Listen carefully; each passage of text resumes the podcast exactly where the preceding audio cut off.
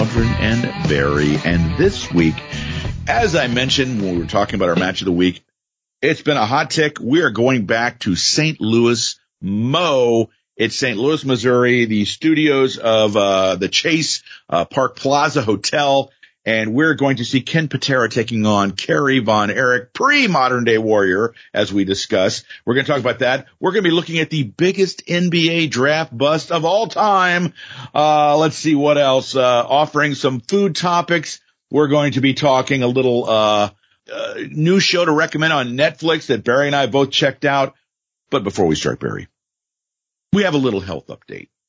Yes, you may have recalled last week the Booker was a little bit under the weather, uh, referenced at the beginning of the show, kind of, uh, beat around the bush, Barry. It can now be revealed. I had the vid. Well, and Jeff, we got to say, you made this, you bounced back, you came through it. It's so weird. And we, we started discussing this last week and, and then we kind of put the brakes on it only because you weren't ready to publicly say, Hey, I had the vid. You wanted to kind of recover first, which made a lot of sense to me. With that, my symptoms, I thought I was dying. You, you made less noise when you, you had cancer than I did when I had COVID. so I literally thought I was buying the farm and I would let everybody know. But, uh, it's amazing how it strikes some people and it's terrible. And for you, I think you said it basically a, a bad cold at the end of the day and you bounce back and you sound perfectly fine now. Well, so here's a couple things. Uh, I, I had all three shots, uh, and you know, I know I'm not going to turn this political. There are some people that I know that don't want to do the shots that, you know, for whatever reason, there are some people that are like, yes, I, have not only got my third shot, I'm uh, actively seeking out when are they going to do a fifth, sixth, seventh and eighth shot? You know, it's like one of those kind of things, but we got all three because of course I was, uh, compromised when I had the cancer and, you know, of course I literally went in the hospital with my cancer treatments, uh, like a day or two after COVID broke. Uh, and so, you know, I was very concerned about that. Managed to go good Lord, almost three years now, Barry, without catching the uh, creeping crud. My lovely wife brought it home to me. And, uh, you know, she, uh, it was funny because our daughter was like, uh, are you going to test yourself? No, it's just a cold. It's just a cold. And then she finally said, all right, why don't I go ahead and take the test? And, uh, we both took the test and, uh, yeah, son of a bitch, I got it. And she had it. And, uh, so, you know, she, uh, her symptoms were done before me. Uh, mine are now gone. Uh, you know, everything's uh, hokey dokey. Uh, but here's one of the things that's interesting. Barry, uh, when you had it, you, you, did have it, correct? Oh yeah, I had. Yeah. Okay. So let's just discuss the ending of your uh, symptoms and your particular, you know, situation that you discussed with having COVID. At the end of the COVID, when you were starting to get over it, was there one last little thing that happened, shall I say? Do you know what I'm talking about? I don't. I'm super fucking curious though. Well, let's just say that you are famous, uh, within our group, uh, and, uh, you were made famous because of our boy Joe Christie, uh, yeah. where you had the Ethiopians, uh, did you have any Ethiopian like situation happen to you towards the tail, I hate to say this, the tail end, no pun oh. intended, of your COVID situation? It was never ter- so that was one aspect that was never terrible for me. Thank God, Jeff. Well, let's just say that the other night, uh, towards the tail end of my COVID symptoms, I was suddenly awoken, hmm, 515ish, and it was running to the bathroom time. You know, yeah, you ever have a, uh, you ever have a dream where in your dream you're like, uh, uh, you're like taking a leak or something like that, and then you kind of wake up and you're like, yeah, uh, somebody, something uh, told me to get up because I need to take a leak. Uh, you ever have that kind of thing? Oh yeah, yeah. Okay. Absolutely. So, uh, I don't know if I had a dream where I was, uh, getting ready to, uh, sit down and, uh, pop a squat, as they say, but suddenly I woke up and I was like, uh, I don't need to wait. I need to run now to the bathroom. At which point the, uh, Joe Christie shout out Ethiopian like situation happened to me. Uh, then I went back, uh, into, uh, into bed and uh, Mrs. Bowdren, uh, hey, you okay? Uh, yeah, uh, uh, barely made it to the old toilet there. Uh, so, uh, and uh, upon uh, further investigation, Mrs. Bowdren informing me that in many ways that is the end of the symptoms and the road to recovery has begun after you uh, have one of those wake up calls, literally and figuratively, Barry. So happy to hear that you did not have that. So one of the things, interestingly enough, that happened to my wife was my wife, uh, called, uh, called in to her office said, uh, I'm not coming into work. I've tested positive. She then has to call corporate where she gets all the protocols, uh, what you do, uh, you know, as far as, uh, you know, and my wife works in a facility where she's required to wear a mask, but even if she doesn't have COVID or if she does, she's required to wear a mask because she's dealing with patients, right? And so they told her, uh, go ahead and stay home. Now I have to tell you something. I've been with Mrs. Bowdren for going on, I don't know, 23 years now. Uh, and I think this was the second or third day max that Mrs. Bowdren has ever called in sick. She just does not do that ever. And she called in sick basically because she was forced to, uh, told him what the problem was. But by that point, she had really kind of stopped having the symptoms. She tested positive, but she wasn't really having the symptoms anymore. At which point, apparently, one of the ladies that uh, works in the same office with her, that, uh, and Mayor, I mention that Mrs. Bowdren doesn't come into direct contact with because the woman is in a separate office within the office. Uh, she has a, you know, she does her own work on the computer there. Uh, she comes down with COVID. Okay. Somehow this was all my wife's fault. Okay. And somehow, even though it's beyond, you know, behind closed doors and my wife wears a mask and all this kind of stuff. So then, now this is where I, uh, I bring you into the conversation, Barry. Then what happened was the woman apparently goes onto social media and mentions a coworker gave me COVID. Now apparently there was another person in the office that also had COVID at the same time as Kim. So of course you know, God forbid she should actually look into it. And, uh, you know, if Kim had been the only person that had it, didn't wear a mask, had been spending time with her, coughing on her or something like that, well, maybe I could understand her anger.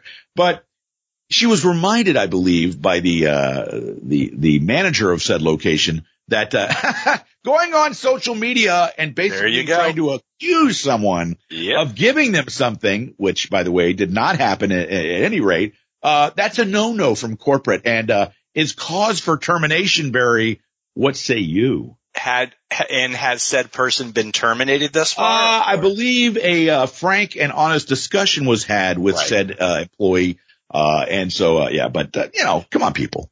I find it interesting too, and I'll tell you what, a lot of businesses, even something that you may not think uh, at, is at a high level, lower level uh, positions, they have it written in with, that you cannot disparage or say anything on social media. And any day at any given time, you can pop onto something like Facebook. I'm not really on Twitter and the other, I guess I'm on Instagram, but you can pop onto Facebook and there's going to be somebody there either complaining about their employment, their employers, or their coworkers. And often they're naming names. They're saying, Oh yeah, I work at this place down the street and it sucks. The management sucks. All management has to do is see that, basically reach out to HR and these people are going to be terminated. So I, I just, I get frustration with employment. You know, I forget what the stat is, but it's like 80% of people can't stand their jobs. But, uh, you know, at the same time, if you're disparaging a business and the idea of business is to make money and you're disparaging it,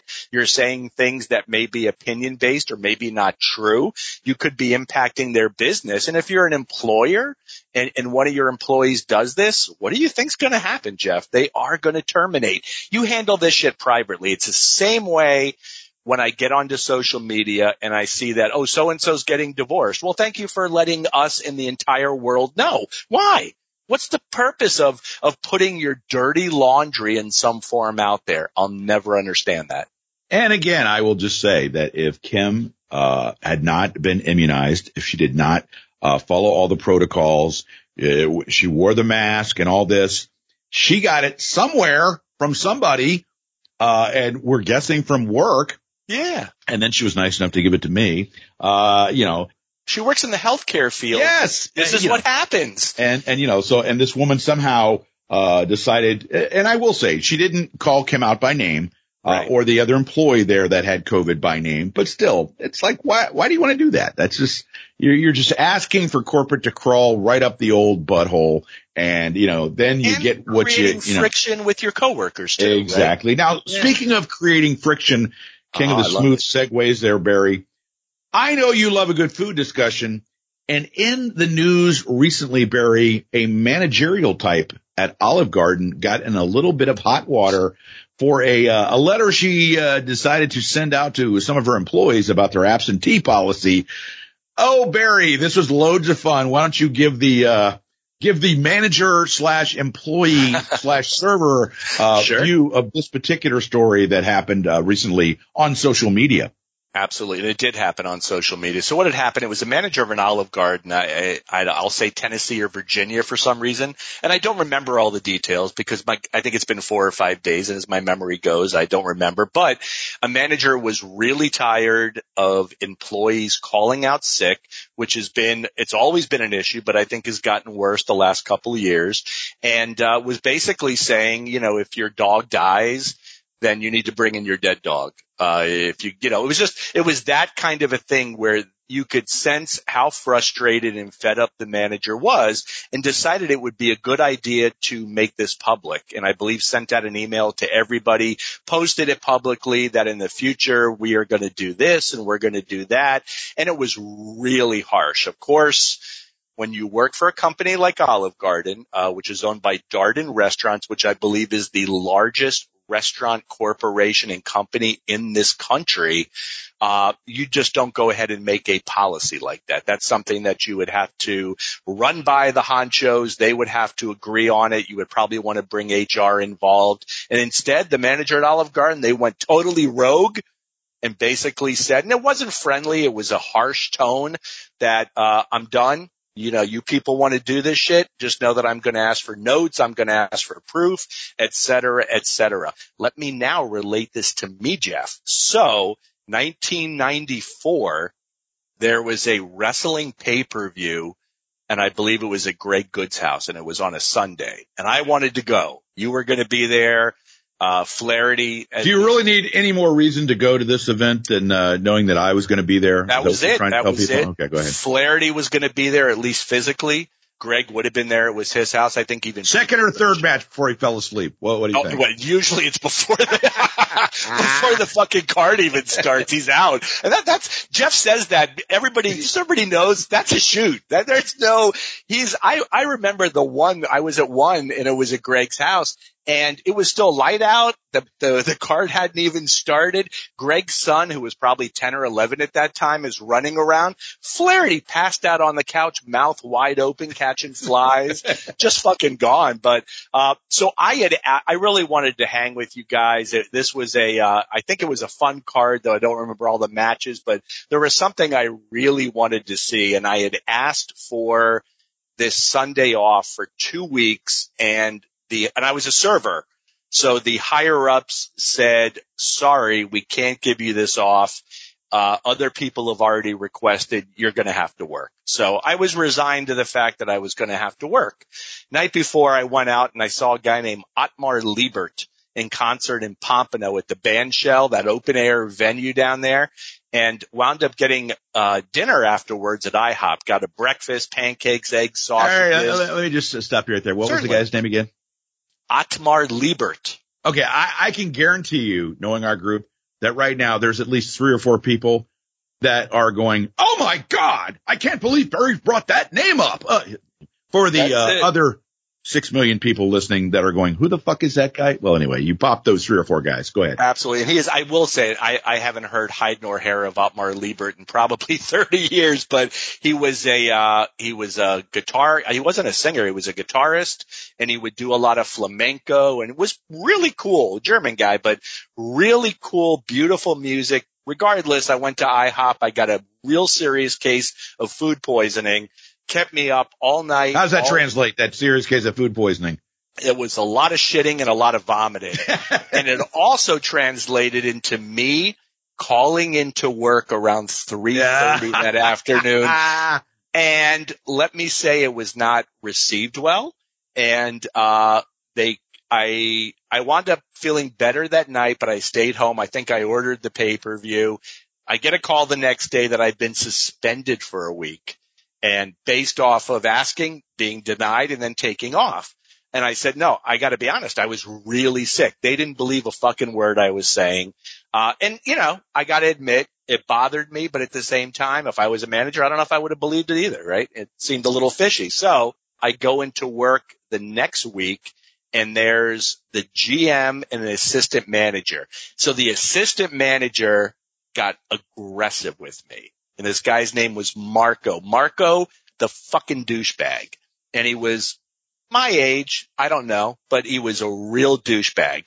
So you can kiss Barry's ass, Marco. Exactly. Yeah, I'd, I'd, like to find you now and tell you what I think about you, you piece of shit. But I, I clearly don't remember his last name. So the GM said, uh, you know, he goes based off. He was professional, based off of circumstances. We had to suspend you because everyone was aware that you wanted the week, the day off. We had told you a week to two weeks prior couldn't give you off and then you call out. And I said, but I really was sick. And he said, okay, but regardless, this is our policy and this is what we had to do. And then I said, you know, I'm really sorry it turned out that way. So Marco looks at me and he goes, Oh, we're fine. We've already gotten over you. So the manager, the GM looks at Marco and, and does the calm down situation. I look at Marco and I say, if you got a problem, I'm right here. And, you know, he wasn't going to do shit, especially nothing between the two of us, but air and opportunity. That's it, right? Yeah. So he, uh, he did not, and I, he was a skinny little guy. I could have taken him in a heartbeat. But with that, using your vast shooting skills. Well, you know, please, I was being stretched by Stu Hart in the dungeon for a decade. My God, if I didn't have those, but you so would that, have given Marco the one arm backbreaker courtesy of Joe LeDuc. I, that's I right. You. But with it, I have been on both sides of the call out situation. And I, I've always taken the approach that I think there needs to be a policy. And the beauty of it was when I worked for Universal Studios, they, they were really, I mean, because it's universal, right? So it's, they really had a policy down and you were allowed to call out, I want to say three times within two months. I, I don't remember the number, but anything above that was documented. And then if you called out, let's say you called out five times in two months, they would have the documentation and you could be terminated. So it, I think a lot, you know, it, it's having procedures and it's documenting, uh, to make it happen. But it's the bastion of my existence as a manager as well because you can count on every shift somebody's going to call out. And I always tried to tell my servers back of the house, I would a lot of times let the chef handle that and how he wanted to. Uh, but I would basically tell the front of the house, if you can't make your shift, the first rule that we have is you have to get your shift covered. And that's fine. You, you need to take off Tuesday because you don't feel good. You're hungover there. You have a court case. I don't know. Just you know, there's, there's 40 other servers. Make sure that your shift is covered. Don't just call out. And that, that always seemed to work for us.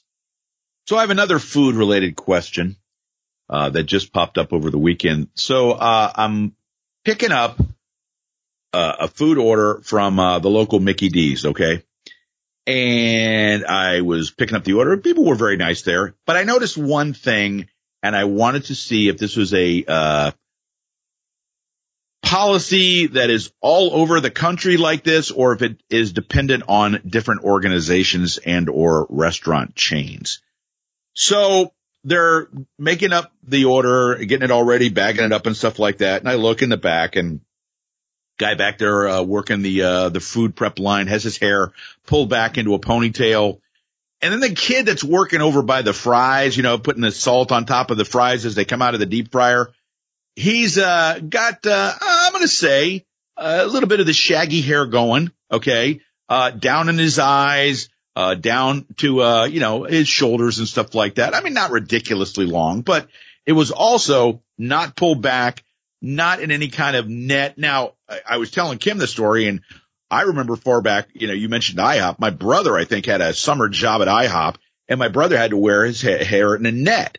So, what is the policy that you know of uh, as far as when you're working on a food line, you're doing food prep, as far as having to wear either a cap, a hairnet, a scarf, whatever the case may be, is that cross the board or does it depend on the restaurant? 100% cross the board. It's mandatory, and I believe it's mandatory uh, federally. So it's every single state. You not only have to wear a cap over your hair, if you have a beard, you have to wear a hairnet over your beard. If you are touching food in any form, you need to have gloves on. So things to watch out for, and I see this all the time. You can go into a place, let's say Subway, and I don't know if sub, you know, I, I, I apologize in advance if I'm disparaging Subway, but a lot of times the guy making your sandwich is also the guy collecting your money, and sometimes they don't, they don't remove the gloves before they go for the money. So they might take your money, then they may go make a sandwich. They're touching the dirty money and then doing that. It is the law. You have to have gloves on if you're touching food, even in the kitchen, even if they're not in front of you. In the back, they have to do it. And then the top of your head and the beard has to be covered. So this son of a bitch that was over the fries with his uh, shaggy hair, uh, with no net, no cap, no nothing, uh, perhaps uh, putting his uh, you know dandruff in the, the fries, which by the way I didn't pick up anyway but uh, you know, it was violating federal protocol. Is that what you're saying? Yeah, that's exactly what I'm saying. Yeah. You come to Breaking Kayfabe with Bowdren and Barry, not just for your wrestling intel. No, no, no, not just for movies intel, not just TV, music, pop culture. It's food related protocol on a federal level. That's what you're here for, which leads us right into the match of the week. Again, smooth segue, Barry. The smoothest it's time for our match of the week. And I was thinking the other day to myself, I said, you know, self, because I occasionally chat with myself, uh, when no one else is listening. And I thought to myself that it has been a hot moment, probably going back to when we originally did the top 100 of the 80s. Uh, back in those first like 40 or so episodes, uh, now, uh, we're on, uh, episode 373, something like wow. that. I'm close. I don't know. Uh, but we haven't done St. Louis in a while. Haven't, haven't gone back to, uh, the city famous for the Gateway Arch.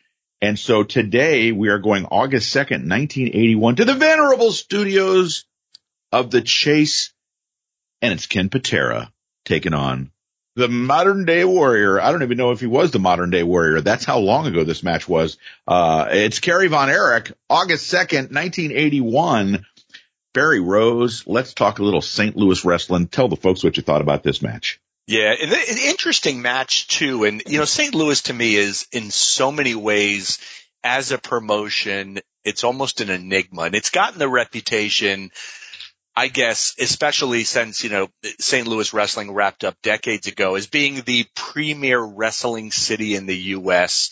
And I got to tell you, and you take offense at that. Well, you know, but I'm going to be gentle about it because I'm a little groggy and tired. But with it, I, I, do I take offense? Maybe, I don't know if I take offense or are we just waxing poetically on days gone by, but St. Louis, when you look at a lot of the cards, they were very good. I, uh, let me go back. Let me say the cards were good. One or two matches were usually excellent. There is no way in my, and I, I would love to have a conversation with somebody about this because I know somebody's going to disagree. It's the nature of the beast. St. Louis wasn't even in the top three or four wrestling cities when it comes to matches or talent. And if you look at the talent that's on the cards, and they did, what they did was they got a good cross section. You might have a Florida guy wrestling an AWA guy you know, or you might have uh, the Von Erichs coming in from Texas working with Ken Patera. And I, I don't know, maybe he was mid Atlantic at this stage. I'm not quite sure where he was, but interesting matchups. The problem, in my opinion, a lot of half the matchups were guys coming from the central states. So if you wanted to see a, a 400 year old, uh, Pat O'Connor, working or Ronnie Etchison who was somewhere around a thousand years old, you could have, you know, it's, I think that people look back at St. Louis with these uh, rose-colored glasses because a it was a it was run by Sam Muchnick, who was the former president of the NWA. And Sam Muchnick has got a reputation. wasn't a dick, right? wasn't a guy that was you know, uh, bullying or, or treating wrestlers like shit. He was a fair, business guy, a fair payoff man, paid the talent well. And, and, and I respect that aspect of it. But I do think when you look at a lot of the matches that take place in St. Louis and a lot of the cards, again, you're getting maybe two really good matches. You're getting a bunch of underneath matches that again, unless you want to see Bulldog Bob, Bob Brown versus Pat O'Connor for the millionth time, that's what you're getting. But I think you could safely say cities like Houston, cities like Atlanta, cities like uh, St. Petersburg, my opinion, were all offering better better matchups than you were seeing in St. Louis. With that, didn't seem to bother the fans of St. Louis. They drew consistently. People were happy and they were convinced they were getting the best wrestling in the, in the world. So, you know, maybe I'm off base with that. Did this match, did this take place at the hotel, which Yes. I'm assuming wrestling at the Chase? And what was the name of the, do you remember the name of the room? They had a specific room for it. it I, Alt, Altician, Alt, I don't know. I'm sure I'll butcher the fuck out of that, but I have no idea. But interesting setup as well in that they were taking place in what was essentially the banquet room where weddings would take place, I would guess, in a, in a nice upscale hotel. And with that, you have an interesting matchup here. So Kerry Von Erich, and I, I think he's still probably a year or two away from the modern day warrior and also, uh, not heavily into pharmaceuticals it would appear at this stage. He's got the body of somebody who spends a lot of time in the gym and he's in great shape, but he's not all gigantic and bloated, which we would see years later. Patera, on the other hand, looks like, you know, to me, if you're in the gym, this would be the look that you want because he just, you know, low body fat. He's in great shape. He's not freakishly huge, but just looks like a guy that's in great shape. But the other myth that I would like to dispel right now, and I hope I get some hate over this, Jeff, because quite frankly, that makes things a little interesting. Ken Patera, from what I have seen, was not good enough to wear the NWA strap. All right. I'll give everyone a minute there to collectively start messaging or posting on Facebook, uh, as they can tell me I'm completely wrong. So wait, wait, match- wait, wait. Sure. Uh, Absolutely. Sweet Lou was uh, giving us some intel there as you uh, were speaking. Right. Not, not that I'm ignoring you the way you usually do me. Uh, sweetest Lou, yes. uh, Khorassan Ballroom at the Chase. That's By right. 1981, they taped in the KPLR studio, which was adjacent to the Chase. Lou always coming through with a solid intel. Thank you, Lou. So your comment was you don't think Patera was good enough to wear. The NWA title. Okay, no, I, I don't. I don't have a dispute with that. I think he was Okay. certainly good enough to wear the WWWF title uh, without, with, yeah, without problem. But I, I think the NWA uh, at this point in time in August of 1981 called for a specific type, and I don't know if that was Patera it was for for a lot of reasons. for a lot of reasons. And, and, and so let why don't we touch on what you just said? Hundred percent, he should have uh, Vince uh, should have made him a champion over Backlund. And you know he should have been the guy to take the title from Backlund.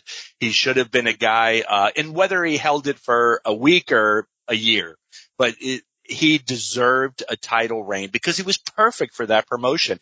I'll also uh, go on a limb and think that he could have been an AWA champion, you know, covering three states, the champion of Minneapolis, you know, as, and I'll, I expect a lot of hate off of that one because I did get that last time when I said, Are you trying to get hate mail? I think I am trying to a little bit today. I am fishing a little. I'm Yeah, not do you want to sure you want to kick a puppy or something like that? Uh, Well, no. you know. I'll do anything except abuse an animal though. Okay. But a human being I would absolutely kick. Yeah, okay. Anyone in Yeah. mind? Uh, the, sure. How long do you have? What do you, what, how long you want to go today? Shit. I- Well, I- it is the holiday season. there you go. Special holiday edition of people I want to kick the shit out of. But it, there was, he just, he wasn't strong enough, I don't think, in the ring to be a NWA champion or at least a long term. Could he have been transitional? Maybe, but NWA wasn't doing that.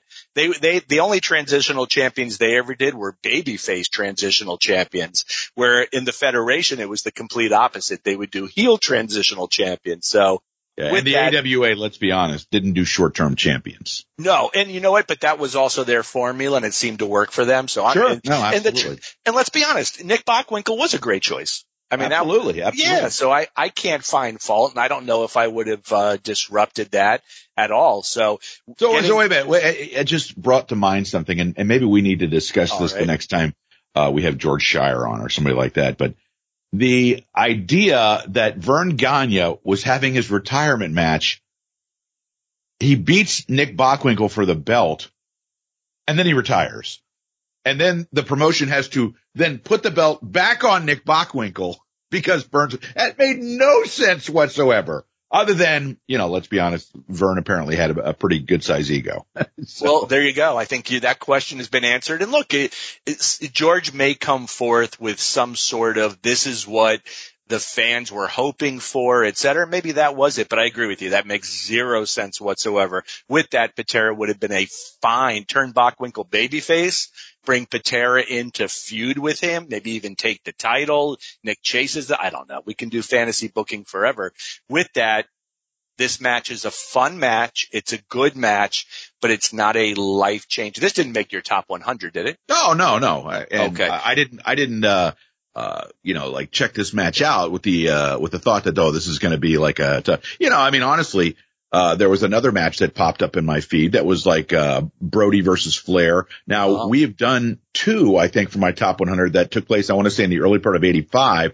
This was a match from 1983, which I'm sure was a great match, but I was like, we've fucking done that, you know? It's like I could go, go out there and find some more Steamboat and Flair matches, but be honest with you, we've kind of done that. And this was a, a match we'd never done before.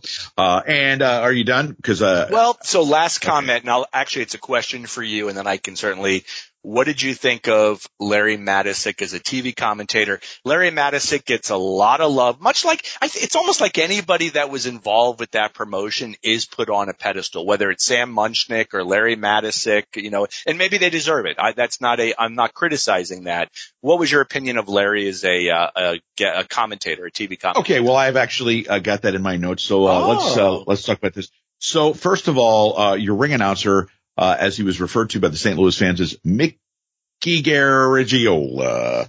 Uh, you know, kind of an interesting story because there's a video out there that I, I watched uh, the majority of that on the history of St. Louis wrestling, and they actually talked to uh, a number of fans that uh, you know went back to when they were in the studio there, and of course uh, it's, it's a little bit depressing now to see that all these fans that went to St. Louis wrestling back in the day are really a lot older now. It's you know go figure the promotion's been out of business for almost 40 years now, but um you know uh Mickey was, of course, the brother of Joe Garagiola, who was like the uh, the NBC baseball guy for years. Had played uh, in St. Louis for. Uh, I know he played for the Cardinals. I don't know if he ever played for the Browns or not. Uh, but so that name had been out there for years and years, and so Mickey, you know, gets right into the spot, and they've got a little name recognition with the uh, the locals in St. Louis. So then we had Larry Matysik. Now it's interesting because I know that Meltzer was really fond of Larry on a personal level. I, you know, I don't know if he was like uh, Dave's contact in St. Louis. I really don't know. Uh, I'm just guessing that might have had something to do with it.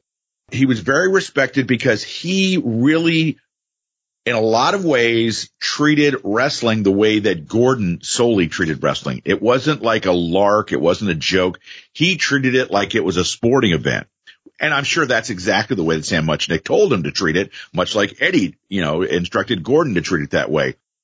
He is very enthusiastic he gives a lot of background, which I appreciated. I like the fact that, you know, he, he mentioned among other things, you know, the, the background of Kerry Von Erich. Of course, you know, a lot of it is, you know, the whole Kerry was going to go to the Olympics thing, uh, and that he was like some sort of, uh, Southwest Conference discus champion and was probably the greatest all around natural athlete the country had ever produced until by God, the damn Russians, uh, you know, they prevented us from going to the 80 Olympics. I don't know.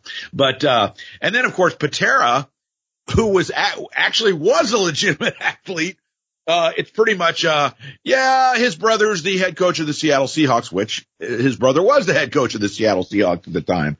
Uh, so, you know, so I, I thought it was interesting them providing all this background on the guys. It was kind of, you know, he mentioned that Patera had just had, you know, come back from knee surgery. Uh, I like hearing all those little sort of, uh, background details. I think it enhances the match. Now, was Larry Matysik uh, was he Gordon Solie? Was he Lance Russell? Uh, was he Vince McMahon Jr. as a broadcaster? Was he, uh, uh, Jim Ross? No, but what Larry Matysik was, was perfect for St. Louis. Does that mean if I lived in Memphis that I would think that Larry Matysik was great?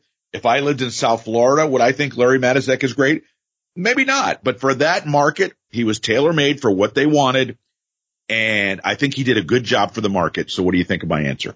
Yeah, and that's and that's probably I think he did a really decent job for the market. The only thing I don't really like about Larry Matysik's announcing was the tone of his voice, the tonal quality of his voice, his inflection and knowing when to, you know, raise his voice because something's taking place. I think he was very spot on with that. So I would think overall I would give Larry Matysik probably a solid B and just leave it at that. Well, and you know, here's something uh, else that's that's interesting. You know, Larry Matysik, uh, just for those of you that don't know, was a guy that was essentially a fan who went down to Sam Muchnick's office in St. Louis and basically said, "I want to be part of this. What can I do?" Uh, you know, and and I think at the very beginning he said, "Don't even pay me. I'll I'll just help." And you know, he started out being the guy that would do the flyers. Uh, he would help making the program because the St. Louis wrestling program was kind of a big deal back, uh, back yes. in the day, you know, and he helped out with that.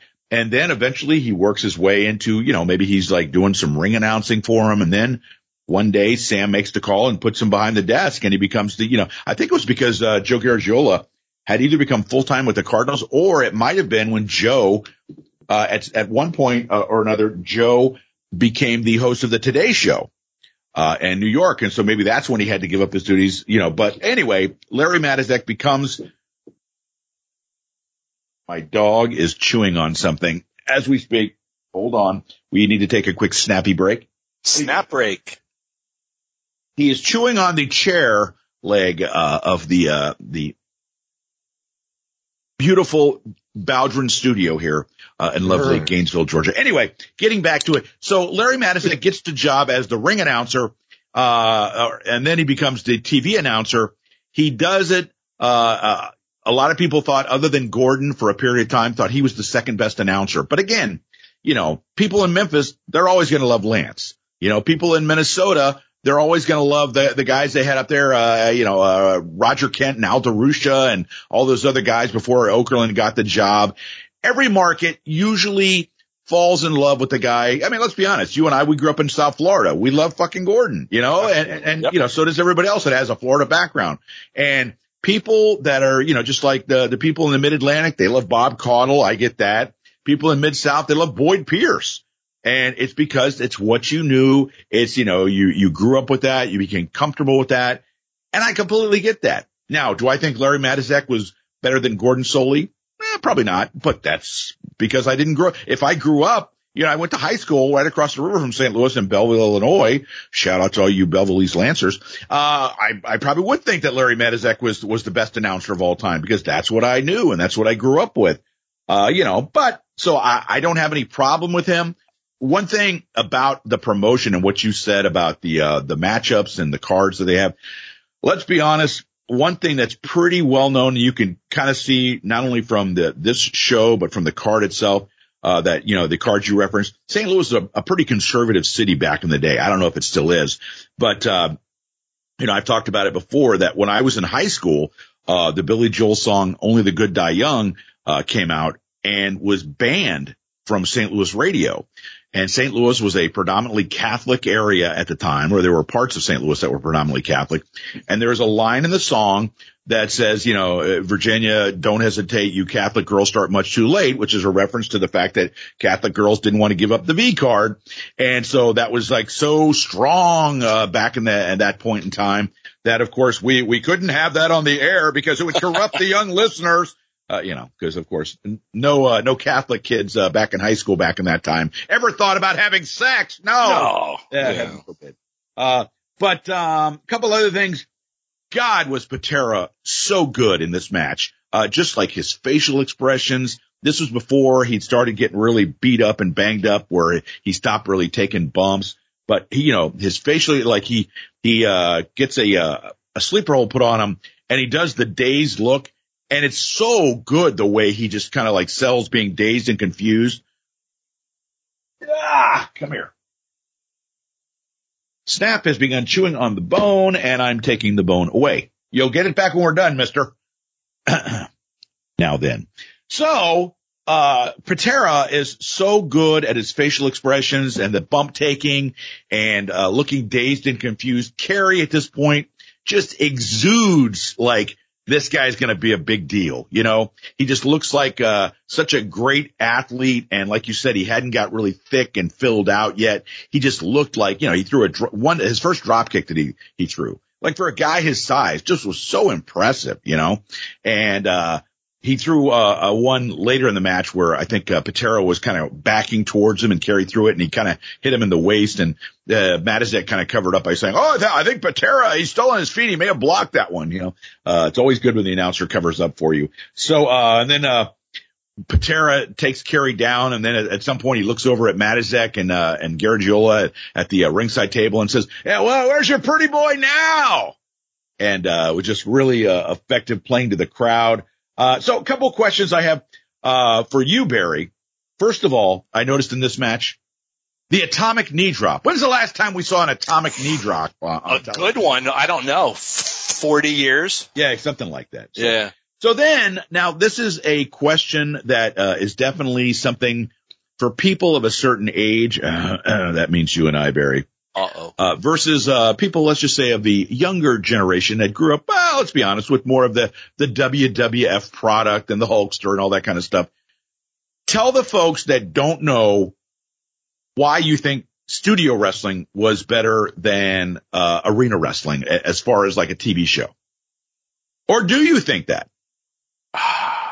So we're talking about territory days. Why? Yeah, like, like you know, like because I, I mean, first off, I mean, in Florida was a great example. It was always dark. It was never lit properly. It it just it it was it never looked good on television. They would show you these arena highlights, and it was a it was clearly like somebody had gone in with a camera and and just filmed it, but you know it wasn't the big production that you see in TV studios. So is that what you're referring to? Is the well, no, you know, I, it's really just a matter of choice because people sure. in our age group will always say, "Oh, we loved you know 106 North Albany uh, and and the studios there for uh, Championship Wrestling from Florida." People from Memphis loved the studios. Uh, was it Channel Five? I think it was WM MC TV. I may, may be getting that wrong, but it was channel five and they would, uh, shoot the wrestling, the TV wrestling from the studios there. Uh, you know, other territories, they would, they would, uh, have their TV studios. Uh, what, what do you call, uh, Mid South did it at the uh, Irish McNeil's Boys Club. Uh, so, you know, but then of course, when Vince Jr. took over, he took it into the arenas and, you know, then, uh, people of a certain age group, that's what they grew up with, was seeing wrestling, you know, on TV coming to them from an arena, not from a TV studio. So is one better? Is one worse? Or is it just strictly a matter of a generational thing and a matter of choice? What do you think?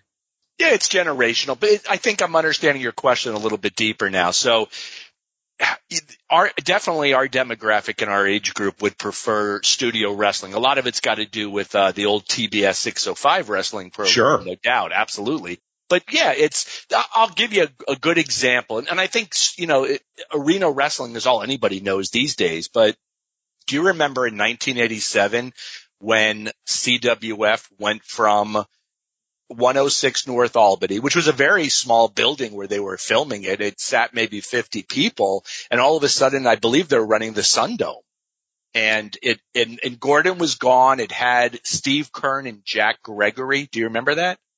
Uh, I remember, uh, what was his name? Stan, uh, Stan Rhodes. Stan Rhodes. And I know there was the show where, uh, Hump was sitting in a wicker chair and he was wearing the, uh, worst and, show ever. And again, there are people that think of that as the glory days of There are, there are. oh God, that was horrific. And then Hump would do that and he would sit with the Tahitian prince yes, became yes. Samu and they were, they would sit in these wicker chairs and drink and this made it to TV every week. But yeah, towards the end of CWF, which would have been probably February of 87, they, uh, it, once Crockett took over, which was February, March, Gordon was gone. The old 106 North Albany was gone and they were filming TV at the Sundome and it was Jack Gregory, whoever he was and Steve Keirn were the announcers and the show had a distinctly different vibe to it. Not just because you had removed Gordon, which uh, clearly made no sense to me, but at the same time,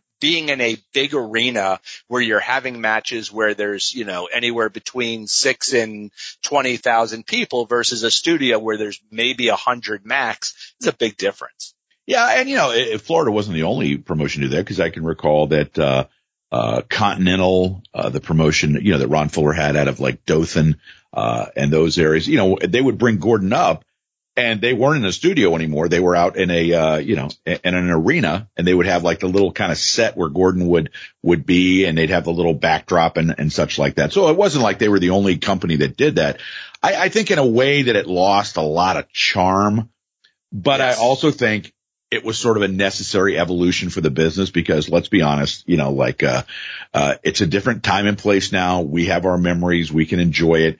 Uh, and the reason I brought that up was because here in this match, you know, the crowd is, uh, I said St. Louis is a relatively conservative city. The crowd was, was pretty, was pretty on fire for this match, you know, and uh, honestly, both guys gave good efforts and this was a good, exciting match. Muchnick was a guy that was a very conservative promoter this wasn't Memphis, okay? They didn't they didn't put on great matches uh, every week or show highlights from the arena every week. Uh, so when you got your uh, match that was a TV studio match, that it was a matchup between two guys that were well known, that uh, were you know quote unquote main eventers, it was kind of a big deal, you know. And so that, that's why, uh, I, I focused on this match. You had two guys who were already pretty big names. Uh, so, so let's talk about something else here. Uh, and by the way, this goes to a time limit draw. It's like, uh, 10 minutes, uh, there ends, something like that. Let's talk about when you, when you talk about how wrestling is is based on uh, you know uh, the amateur background and stuff like that, and Gordon used to always put that over as you know that's the most important thing. You you got to have the amateur background and the amateur credentials. So how did we go from that to a finishing move on a guy, uh, for a guy that was, you know, uh, starting to become a, re- re- a pretty big deal like Kerry was that his finisher is the brain claw. Okay. and the claw, what's great is that his father was the one that came up with this gimmick, uh, the former Nazi, uh, Fritz. Okay. Uh, and apparently there is some sort of, uh, uh, you know, uh, heritage component of being able to pass down the the uh, the face claw, the brain claw, whatever you want to call it, uh, down to your kids. Uh, somehow the von Raschke kids, the uh, Don Jardine children, if there were any, they didn't uh, get the ability to you know have the tendon strength the way the Von Erich kids get. And bury the brain claw as a finishing maneuver. What do you think? so fun though. It's it's so hokey, and and I'll tell you what, uh, Baron von Raschke and and uh, you know, he was so much fun and, uh, and blackjack. Well, blackjack for a short while passed it down to BW. But Blackjacks you know. was Blackjacks in my my opinion, Blackjacks was terrible. He would essentially just put his his hand on someone's head. At least Von Raschke would grip his wrist and make that motion and you know, I just I love that. And don't forget BW who apparently is doing well and is kicked out of ICU right now. But BW uh, actually had a feud with Von Raschke at one point, CWF in the early '80s.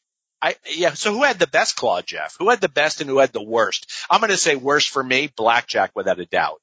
Yeah, and the funny thing is, is I remember when Blackjack was up in the uh, the Federation. I want to say around '82 Remember they did the gimmick where he would apply the claw. They put the big giant X on the screen. Yes. yes. And so they, we, we don't want you to see this, uh, you know, this carnage that's going to happen here. So, uh, you know, I, am sure it must have been like, uh, uh, probably Fritz, you know, Fritz or, or Von Raschke, one of the two, because, you know, they, uh, had the hold over so much as a, just a killer hold, you know, uh, and it wasn't like, uh, other than going against like, shall we say, uh, lower tier talent, you know, like, uh, I don't really see the, uh, the, uh, the Von Erichs winning a lot of, uh, like world title matches with the claw. Fritz was the one that came up with the gimmick, I guess, or somebody gave it to him. And that was his go-to, uh, gimmick back in the day when he got over as a main eventer. Did Waldo use the claw as well? I think Waldo, uh, I want to say, was it Waldo or Fritz? No, it was Kowalski used the stomach claw. Uh, and so I don't know if, if Waldo used that. I, I, remember everything I heard about Waldo was his big finisher was using the riding crop. right. which is, which is kind of not the same. Anyway, we will post a link to this match again, August 2nd, 1981. Ken Patera taking on Kerry Von Erich in our group Breaking Kayfabe with Bowdren and Barry. Barry, I know you love talking a little NBA, little hoops action.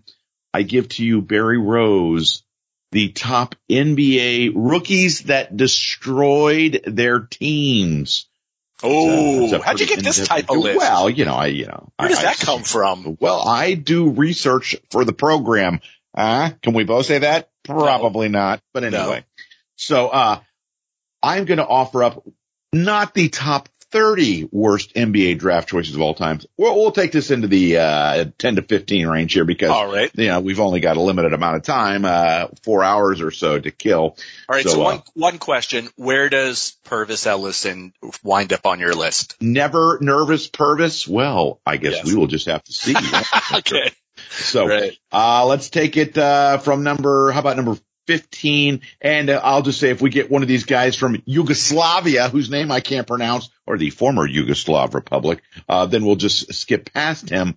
Uh, scrolling, scrolling, scrolling, and we are now at number, well, geez, we're at number 18, uh, 17. Oh, the never nervous Pervis at number 17, Barry. Just, uh, Oh, that's not bad. better. All yeah, right. yeah. So, uh, let's see, uh, 16, Joe Kleine, uh, two in a row from the Sacramento Kings. Gee, you think they might have struggled for a bit? Yes. Yeah. Number still- 15, they're Barry. Still struggling? Yes. Yes. No, actually they're not. They've like won like 10 in a row at the time. No, they're actually doing okay this year. Yeah. Yeah. So, uh, number 15, Barry, uh, straight out of UNC. Shout out to my boys, Oben and John Hitchcock. Marvin Williams. I think he was like the number one pick in the draft. Yes, he was number one pick in 2005 for the Atlanta Hawks. Barry, do you remember Never Starvin' Marvin? No. To give you Okay. clear indication of a guy Well, he that, was right off winning a national title for the, uh, yes. for, for the, uh, solid, uh, blue of UNC, the Tar Heels. So why don't we just skip to number 14? Dennis Hopson from, uh, Yeah. Ohio State went to the New Jersey Nets back in 1987. That's when New Jersey had those horrible looking uniforms. Do you remember those? I do remember those too. And I'll tell you what, New Jersey was, when I lived up in New York, we would actually go see a bunch of net games. Uh, easy bus over the, over the bridge, great seats you could get, and it was the weirdest team ever. You had John Lucas, who was your coach, and John Lucas had a, uh, a track record within the, N, the, uh, the NBA. Sean Former Bradley- number one pick uh, overall in the draft out of Maryland, John Lucas. Yeah, and he was a solid player, not the greatest coach. He was uh he was a guy that I guess had battled alcohol and drugs and was very much about rehabilitation and was taking guys that had had issues. And uh the team was a just a you know, it was Kerry Kittles, uh Shawn Bradley. You know Shawn Bradley's paralyzed by the way, did you know that? Did he not get hurt in like uh, some sort of like he was bicycling? Yeah. Yeah. I guess He- it was out in Utah, got hit by a car, he was Yeah. bicycling.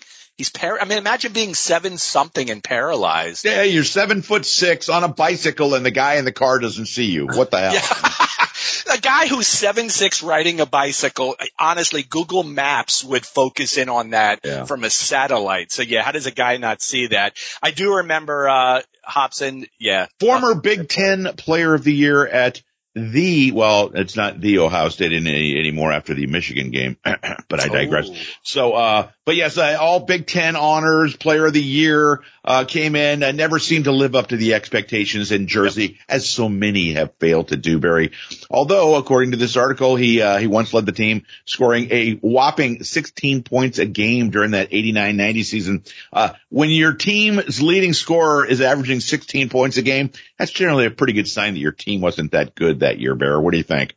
Yeah, that's some things never need to be stated. This would be one of them. You'd be absolutely correct, Jeff. And the article also points out that in lieu, uh, you know, uh, of drafting other guys and picking Dennis Hopson, they passed on the following players: Uh oh. Scottie Pippen, Kevin KJ Johnson, Horace Grant, Reggie Lewis, Mark Jackson, and Reggie Miller. Wow. Perhaps in retrospect, that was not a good choice by the Nets. Uh, Kevin just- Johnson, we're just talking about Sacramento. Isn't Kevin Johnson like the mayor out there or something? He could be. I'll bow to your better knowledge. Number 13, former BYU guard, Jimmer, Fre- who names their kid Jimmer? Jimmer. Jimmer Fredette from 2011. Uh, what do you remember about Jimmer besides that god awful Besides name? it, so he was, uh, if you got to remember, he was an electric player and Former was, NCAA player of the year. he was, and, and I, I believe his team, if they didn't go to the final four the year before he entered the NBA, they certainly were in maybe the top 16, the Sweet 16.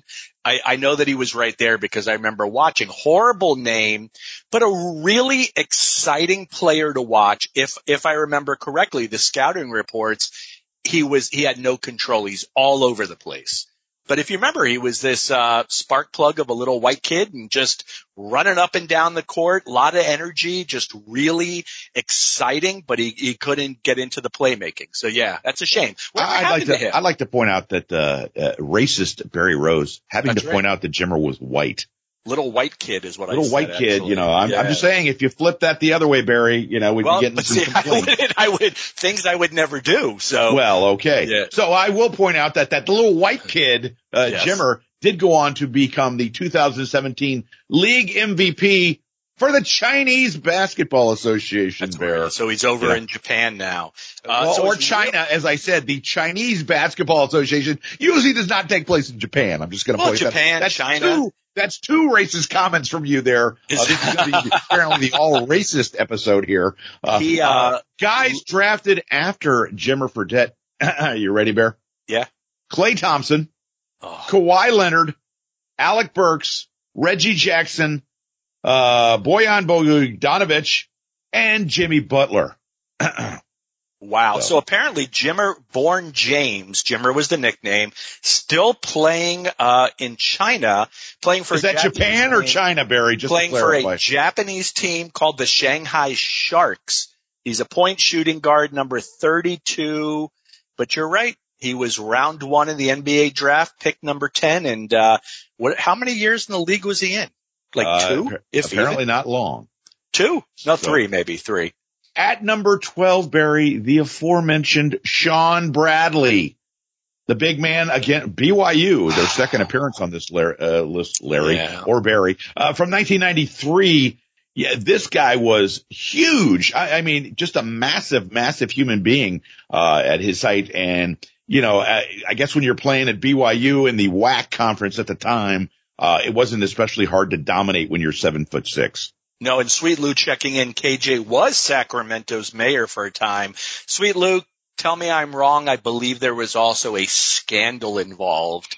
Oh, um, Lou's going to delve into that one. Lou's going to, I believe KJ had a scandal and I think he was always trying to come off as the nice guy. Shawn Bradley was interesting to me because there was, this was an error and, and we still see it, but definitely not like we used to, but they would take guys with really limited ability. And George Muresan is a name that also comes to mind. Right around the same time as Shawn Bradley, Manute Bol. there were quite a few. Shawn Bradley had minor skills, but you got to remember Shawn Bradley, uh, seven six, whatever the number was, weighed about a buck fifty, thin as could be, and he was awkward. He was awkward out there. The, what I remember also about Shawn Bradley was he was a target. Sean was a target for a lot of players. And I watched him one night in New Jersey get roughed up by a guy who was probably six five, and uh, you know, and I think I think a lot. I think Sean would try to block shots and those big forearms would rain down on somebody. So he made some enemies during his day and his team, if I remember correctly, never never embraced him. You know, if this was the New York Knicks and somebody started a fight with one of the players, the Knicks, the New York Knicks. If somebody started, that's their a, farm team, the Knicks. that's their should could be. Well, they're they're a fucking farm team at this stage, but it, it just you know every other player on the team would clear the bench and come to their their rescue. And with Shawn Bradley, you never really saw it. And he struck me as a nice guy. I know he was extremely moral, uh, had a had a code he lived by. I don't think he was ever truly made for the NBA. So did he destroy that team? I don't think so. Did he contribute to that team still sucking? Yeah, he did. So I remember the famous photo on draft night of uh Shawn Bradley and David Stern. And I swear Shawn Bradley was a solid two feet taller. And he literally, I think, put his elbow on top of Stern's head. It yeah. was really kind of a funny photo. Those drafted after, uh, Shawn Bradley that year. Penny Hardaway, Allan Houston, Sam Cassell. Yeah. So, you know, Sean again, as you said, it, he was this seven foot six. And, and I'm sure somebody in the uh, front office of Philadelphia probably thought, wow, you know, this guy, will, you know, he, will be a force in the middle blocking shots, but sure. yeah, it just didn't, uh, didn't happen. Didn't happen. Number 11. Now here's the guy, 1995 Golden State Warriors from Maryland, the ACC uh, player of the year in 95, uh, UPI AP player of the year, Naismith college player, Joe Smith. He was a hell of a college player, just never for whatever reason translated to the NBA bear. And what year was that? What year? Uh, 95. Yeah. So he was. Where did he go? He went to Golden State. Golden State. Where else did Joe Smith play? Do you know? Does you have that down? He he quote bounced around the league quite a bit uh, in 13 years. Yeah, he did. He was, and he was. He look. He it didn't translate. He became definitely lost in the shuffle. Uh, he was let's let's say just another guy in the NBA where he was in college. He was a star player, but he still, at least in his early years, Joe Smith contributed and did okay. I was kind of a fan. I just sad he never made it, but yeah, I was a fan. I want to say that he was a guy at about six foot ten who was a nice size center uh, at Maryland, but at six foot ten, uh, you know, with his size, I just don't think that translated uh, to the center position in the NBA. He was probably better suited to be a forward, and maybe he had, that was part of the problem. He had uh, trouble transitioning to a, a different group. Uh, Lou pointing out there were sexual harassment allegations oh. Against Kevin Johnson. Allegations, suppositions. Anyway, getting back to Joe Smith, guys taken after Joe Smith, Barry, uh, Jerry Stackhouse, Damon Stoudemire, Sheed. I'm going to call him Sheed Wallace and Kevin Garnett. Wow. Known uh, as missing out there, Barry. Uh, now here we go, Barry. This guy is not from uh, the former Yugoslavia, as you can tell. But uh, do you remember from 2010? I'm going to mispronounce the name. Uh, Ekpe Udoh from the Golden State Warriors. No, I don't. Okay, uh, former Michigan player, uh, his number six pick. Uh, he was cut within two years. so, uh, you know, we're gonna, we're gonna skip over. He ended up in Europe, uh, played for the, he was a Turkish league all-star for God's sakes, Barry. So you know that, uh, he was a hell of a player there. Obviously, the guys taken after him include, uh, Gordon Hayward, Paul George. So, you know, yeah, maybe they uh, might have missed out a bit on that. Uh, so number nine, oh, Barry, here's the story. A guy that, uh, eh, just had some bad luck. Now he's on, I don't know, I don't know if he's on TNT or, or one of the major cable stations. Jay Williams, uh, coming out of Duke in 2002, got drafted by the, uh, the Bulls and oh, Barry had that motorcycle accident, but it was a guy that was the player of the year in college for Duke uh, for two years. Uh, excellent college player. Uh, had a motorcycle accident and oh, Barry apparently as part of his contract, he was not supposed to be on a motorcycle. Oh, yeah. So, uh, anyway, he ended up suffering a severed main nerve in his leg, a fractured oh. pelvis, three dislocated ligaments, including an ACL. Other than that, Mrs. Lincoln, how was the play? Yeah. Uh, so, uh, the Bulls chose to pay him his owed $3 million uh, to help him with his rehab, but he never made it back and now works for ESPN. Uh, memories of Jay Williams.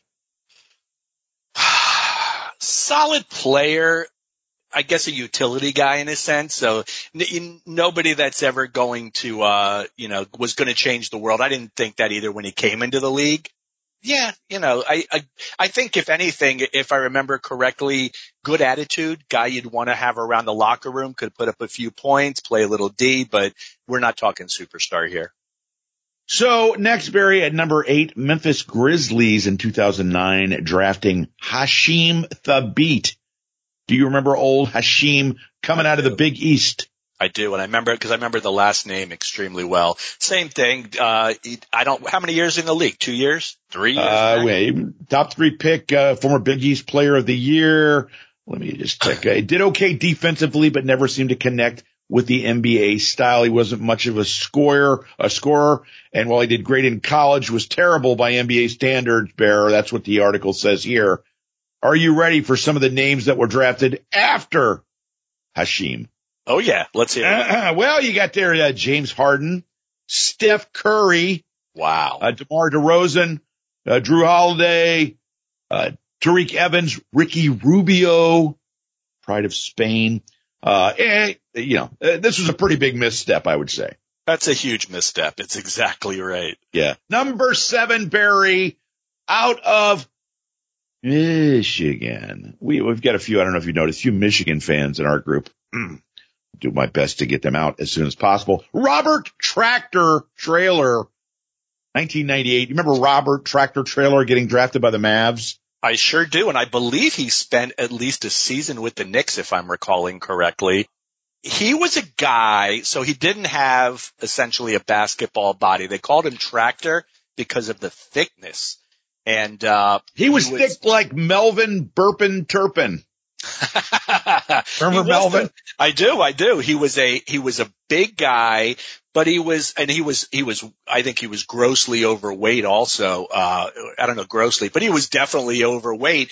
But he put up a couple of years where I thought we were going to get something out of him, and as it turned out, he just kind of faded away. I think it was weight gain. He faded away and he was done. But he could have been a powerhouse, just never ever hit that potential. So you're going to like this story, Bear. Uh oh. So the Mavs, uh, after deciding that uh, tractor Traylor wasn't working out for them, uh, they're looking around trying to make a trade. So the Bucks decide they need a guy like a tractor trailer with, with his rebounding and great defensive skills. So they trade him to the Mavs. Uh, the Mavs trade him to the Bucks. So guess who the Mavs end up picking in lieu of the loss they suffered from Robert Tractor Traylor, a little guy named Dirk Nowitzki. Wow. That was a pretty good trade for Dallas. I'm just going to put it out on a limb there. Slightly too. Did yeah. he, did, did Tractor Traylor, was he a Knick? Uh, I do not remember. I got to be honest. I don't remember him being with the Knicks. He may have been. If it was, it was a season as much as at most. Uh, unfortunately, uh, we discussed his weight situation. He uh, passed away at only 34 years old, oh, very due to a believed heart attack. So, uh, serious? But, oh, I didn't know that. Yeah. Now, Barry at number six here from 2007, one of the all time draft bust. And in this case, I want to say it was because of a, uh, a guy, you know, Bill Walton always had problems with his feet, you know, his ankles and feet injuries and stuff like that. And I want to say this guy had similar problems again from Ohio State. Greg, uh, Greg, I almost said Ogden. It's Oden. Yeah, uh, of course. But you know the deal with that guy. Oh, it please was, enlighten us, Bear. Oh, absolutely. He was, uh, he was plagued by injuries from the get-go. And he was plagued, if I'm correct, these injuries actually followed him from college. He never really, where, where did he wind up? Was it Portland that actually drafted him? Was yes. Yeah, he never, never had a career. I know that there were multiple comeback attempts if comeback's even the right word, there were multiple attempts to get his career started and it never got off the ground because of injuries. And it was something significant. It might have been knee, uh, but it was something that just wasn't going to go away. Supposedly great guy, obviously in college had a hell of a, a hell of a career. Never had any sort of career in the NBA though. Very sad. Yeah. And you know, a guy, I remember when he, cause when he hit the, uh, you know, Ohio State, even as a freshman, he was a huge deal because he was, you know, he had been such a dominant player in, in high school and stuff like that. So it was a really big deal that, uh, that he got picked up by Ohio State. But he was a guy that when he was a freshman in college, he, he looked like he was 32. Oh yeah. You know, I mean, he just had a, a very older looking face. Uh, you know, but again, uh, you know, a lot of injuries. Sorry that, uh, and sad that it didn't work out. Number five, Barry, we're into the top five. Darko, is it, how do you say it? Malak, Malakic? Uh, remember yeah. Darko? Yeah, I remember Darko. I remember Darko because Darko was always the guy that was included in trades. You always include, plus the name. How do you forget the name Darko? Yeah. Uh, Drafted by the Pistons in 2003, Barry. Yeah, but was supposed to be a big deal, right? Yeah. Uh, Seven foot from Serbia he was supposed to be the uh the the big star for the Pistons. It was a big draft. That was a huge bust though. Where where did he wind up? Well, Barry, he did spend some time, according to a photo that's published in this article, with the beloved New York Knicks. There you go. Doesn't doesn't everyone eventually? Well, except except for uh what's his name, Tractor Traylor that I looked up. He was not a Knick. He was Cleveland, and that's what I was. I was. What thinking. kind of quality research are you doing there, Rose? Yeah. Exactly. So, uh, thank, thank God you've got a regular job as opposed to me and Lou. That's another story from another time. That's uh, true though. So here are some of the players that were drafted after, uh, the beloved Darko. Carmelo Anthony never met a playoff loss he didn't have fun, uh, participating in. Chris Bosh, Dwyane Wade, No, what, uh, whoa, whoa, what's the criticism with Dwyane Wade? No, that wasn't Dwyane uh, Wade I was criticizing. It was Carmelo. Oh, okay. Yeah, yeah, yeah. yeah. But, you, but you said, you said Carmelo, Chris yeah. Bosh, Dwyane. Okay. So no, it was Carmelo that after he got swept by the Celtics. Oh, I had fun. We, oh we yeah, yeah, fun. yeah. That was embarrassing. Yeah. Fuck you, Carmelo. Uh, but, uh, let's see, uh, let's see. Uh, other guys, I'm trying to see if there's anybody else of a name, uh, Kyle Korver. Uh, right, let me ask you a question here. Okay, ask me a question. Carmelo and LeBron, same year coming up both, uh, you know, I don't know what, uh, I guess they were both extremely young who you going with. I'm not talking about with today's knowledge. I'm talking about the knowledge you had because Carmelo to me seemed the easy choice in that stage. Well, I mean, he came off his uh, one and done year at Syracuse, won the national title. So obviously he had a great resume, yep. but LeBron was the guy that was like, uh, going to be the next face of the league. Even then coming out of high school, they said that. So, you know, but I, I mean, I can see the argument for, uh, for Carmelo. Yeah, and I would have gone Carmelo, and you know, and we saw how that all worked out. Where uh, you know, I, I don't even know where he's even. Is he with the LA now? I don't. God even knows. Well, he's got to he's got to get a job so he can afford that uh that wife of his who loves to spend money uh, by all accounts. Didn't they get uh, divorced? Um, he, well, he's paying alimony then. I'm he's sure. paying a lot of alimony. Yeah, trust me, sure. trust me, he didn't get out of that marriage for free if he got out. Yeah. Number four, Barry, this is one of those names that whenever it is brought up, oh, there's a name that is associated with it 1984 Portland. Again, Portland. Boy, Portland has not having a lot of luck with those early draft picks. Sam Bowie, Bowie, whatever you want to say. Uh, you know, a guy that was just star-crossed. He was a hell of a college player at Kentucky. I will say that, but he got drafted in front of fucking Michael Jordan for God's sakes. Yeah. So again, he was supposed to be a big deal. Sam Bowie was, uh, or Bowie uh, was supposed to be, I guess, a savior with the NBA. And, uh, yeah, what, you know, two or three years. Boston, if I'm correct. I mean, I think I still have his rookie card, which I've got encased, slabbed between plastic, PSA certified, worth about 10 cents at this stage. So yeah.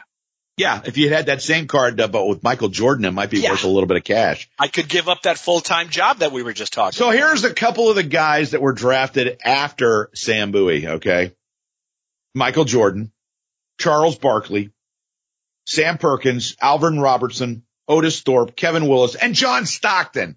Wow. I think Portland might have made a, a misstep on that uh, draft there, but uh, number three, Barry from 1998, Michael Olowokandi from the Clippers. This one hurts. Drafted because, number one in 1998. Yeah, drafted number one. And, and again, this guy was supposed to be a big deal. And I, there was a lot of press, a lot of marketing coming out about him in 98 and that went absolutely nowhere. So yeah. Michael Olowokandi was drafted over the likes of Vince Carter, Paul Pierce. Wow. And Dirk Nowitzki. Well, Vince Carter's still playing in the NBA. I think he's 86 right now. yes. Somehow, but yeah, going still, for those, he wants to do five decades. he's the first guy in the history of the NBA to yeah. do five decades. It'll be wonderful. Number two, Barry, 2006. Yeah, a lot of times that guys get the, uh, hot run during the NCAA tournament, okay. uh, and some of their flaws, uh, that, uh, you know, maybe the scouts choose to overlook because they're that hot player for the moment like Adam Morrison. I believe he played uh, Gonzaga, but uh, came out uh, in 2006. And uh, one of the things the scouts chose to overlook the type one diabetes. Ah, you know, it, it might have caused some of the problems. I remember former Chicago Cub great Ron Santo uh, hid the fact that he had type one diabetes, uh, and uh that was one of the things that gave him problems. And yet, Ron Santo, a Hall of Famer, However, Adam Morrison, not a Hall of Famer, Barry. What do you remember about him? I don't, you know, I don't remember a whole lot about him. What year was that? The 2006, uh, he had a big NCAA tournament, uh, shaggy hair, uh, kind of a mustache, uh, white. So he was the next white guy that was supposed to be Larry Bird, essentially. Uh, and needless to say, did not quite reach that status, Barry. Drafted in front of guys like, uh, Kyle Lowry, uh, Rajon Rondo, uh, Paul Millsap, and JJ Redick. Uh, however, at number one, Barry, allow me to introduce to you the man considered to be the worst draft choice of all time by the Washington, the Washington Bullets, Barry, I think. All right, hold on, hold on. So is it, is it, it's not George Muresan? Not, no, George Muresan was just like kind of, he was, yeah, I don't even think he was a first round pick. All right. That's true. Uh, this was a guy that was picked first overall in the draft. Was this the next? Oh shit. And this is going to kill me. This, this is the guy that was picked to, to be the next Jordan, right? Nope. Okay. Then I don't know who it is. Kwame Brown. That's it, Kwame. So, no, yeah, Jordan, he was supposed to be Jordan's protege. Kwame, I was going to call him Kawhi. And then of course I had Kawhi Leonard, which I knew it wasn't. Kwame was supposed to be the biggest deal. I think he was straight out of high school, right? Yeah. And, and, and when I say he wasn't supposed to be the next Jordan, it's because he was a center, I believe. No, uh, no, but he was, but for some reason, Jordan was responsible for his, I forget exactly what it was. And then he did something in Washington. And I want to say that because Jordan was there when he was there. Maybe that's what I'm thinking. Jordan, that was a Jordan pick and something happened and I don't know if he was bust out of Washington and went somewhere else. And then I think he got two strikes and I want to say he was banned from the league. Something happened with him though. And we never saw it. He was a kid. I think he was what, 18 when he entered the league. Yeah, he was drafted right out of high school. Ended up uh, playing for seven different teams. Career average of 6.6 points and 5.5 rebounds per game, which is a nice little career if you were drafted 42nd but if you're drafted first overall in the draft, that's not a very good career. I, am just gonna, 12 seasons though. I'm shocked. No, uh, so here's the thing. Here are the guys that were drafted, uh, after him. Okay. And, and then I'm going to make it Tyson Chandler, Paul Gasol, Jason Richardson, Joe Johnson, Zach Randolph, Gerald Wallace, Tony Parker, Gilbert Arenas, uh, Mahmoud Okur, Richard Jefferson, and, and they said, and even Troy Murphy. Troy, Troy Murphy from Notre Dame, by the way, who was a hell of a shooter in college. But other than like a couple, maybe two guys that in the list, it shows you it wasn't a really good draft year, apparently. Yeah, that's a shitty year. So, uh, yeah, but so we will post a, a link to this article. Barry, Barry, who would you say was your, uh, pick that you remember being a huge bust based on where they were drafted? It's, it, it, so it's going to go to Boston for me. It's either going to be Sam Bowie or Pervis Ellison. Greg Oden, yeah, but the only thing I could say with him is that that was injuries. That that wasn't uh, a guy that didn't fit into the system or didn't adapt. He just legit was injured tempted to say Ralph Sampson too, though Ralph Sampson did have some good years. Yeah. Uh, and those years coincided playing right next to Akeem Olajuwon. But Ralph Sampson was another guy that just never caught steam. Well, and, I'm going to go Sam Bowie based off your list. The, the problem was that Ralph Sampson, who for four years was unquestionably the best player in college basketball. Sure. I mean, Ralph Sampson was fucking amazing uh, however, because of his size, his knees began to give him, yeah, the guy had arthritic knees by the time he was 25 fucking years old. Okay. Sure. And, uh, but when you say he played alongside of Olajuwon, you know, the, the success that the Rockets had was not strictly because of Olajuwon. Olajuwon, a Hall of Famer, absolutely was, was a large part of it, but Ralph was a hell, a hell of a player too. Uh, and, um, they also had Rodney McCray from Louisville. the guy that I was going to say that I, I would think just based on his selection, I did not mention him, but he was on the list, like maybe further down the list, like, uh, in the twenties or something like that. Do you remember the year that the Cavaliers drafted Winston Bennett? What year was that? Or, oh God, it was like, uh, 10 or 15 years ago, but he was a guy that was like a solid player. I think he played at Kentucky and he gets drafted and the night they, they drafted him number one, literally the night of the draft, the announcers are kind of going, what the fuck? Winston Bennett? Like, you know, it right. was th- this guy that was thought of as a solid player, but nobody thought uh, that he was going to be the number one pick in the draft. So we will post a link to this article in our group, Breaking Kayfabe with Bowdren and Barry. All right, Barry, what do you say about turn the corner, head for home on yet another jam-packed, federally approved, based on our food discussion, edition of Breaking Kayfabe with Bowdren and Barry, episode 271. You about ready to call it a wrap, my man? So we had food talk, we had wrestling, We had NBA talk on this one. We had a little COVID discussion. We had uh, employees not utilizing social media correctly.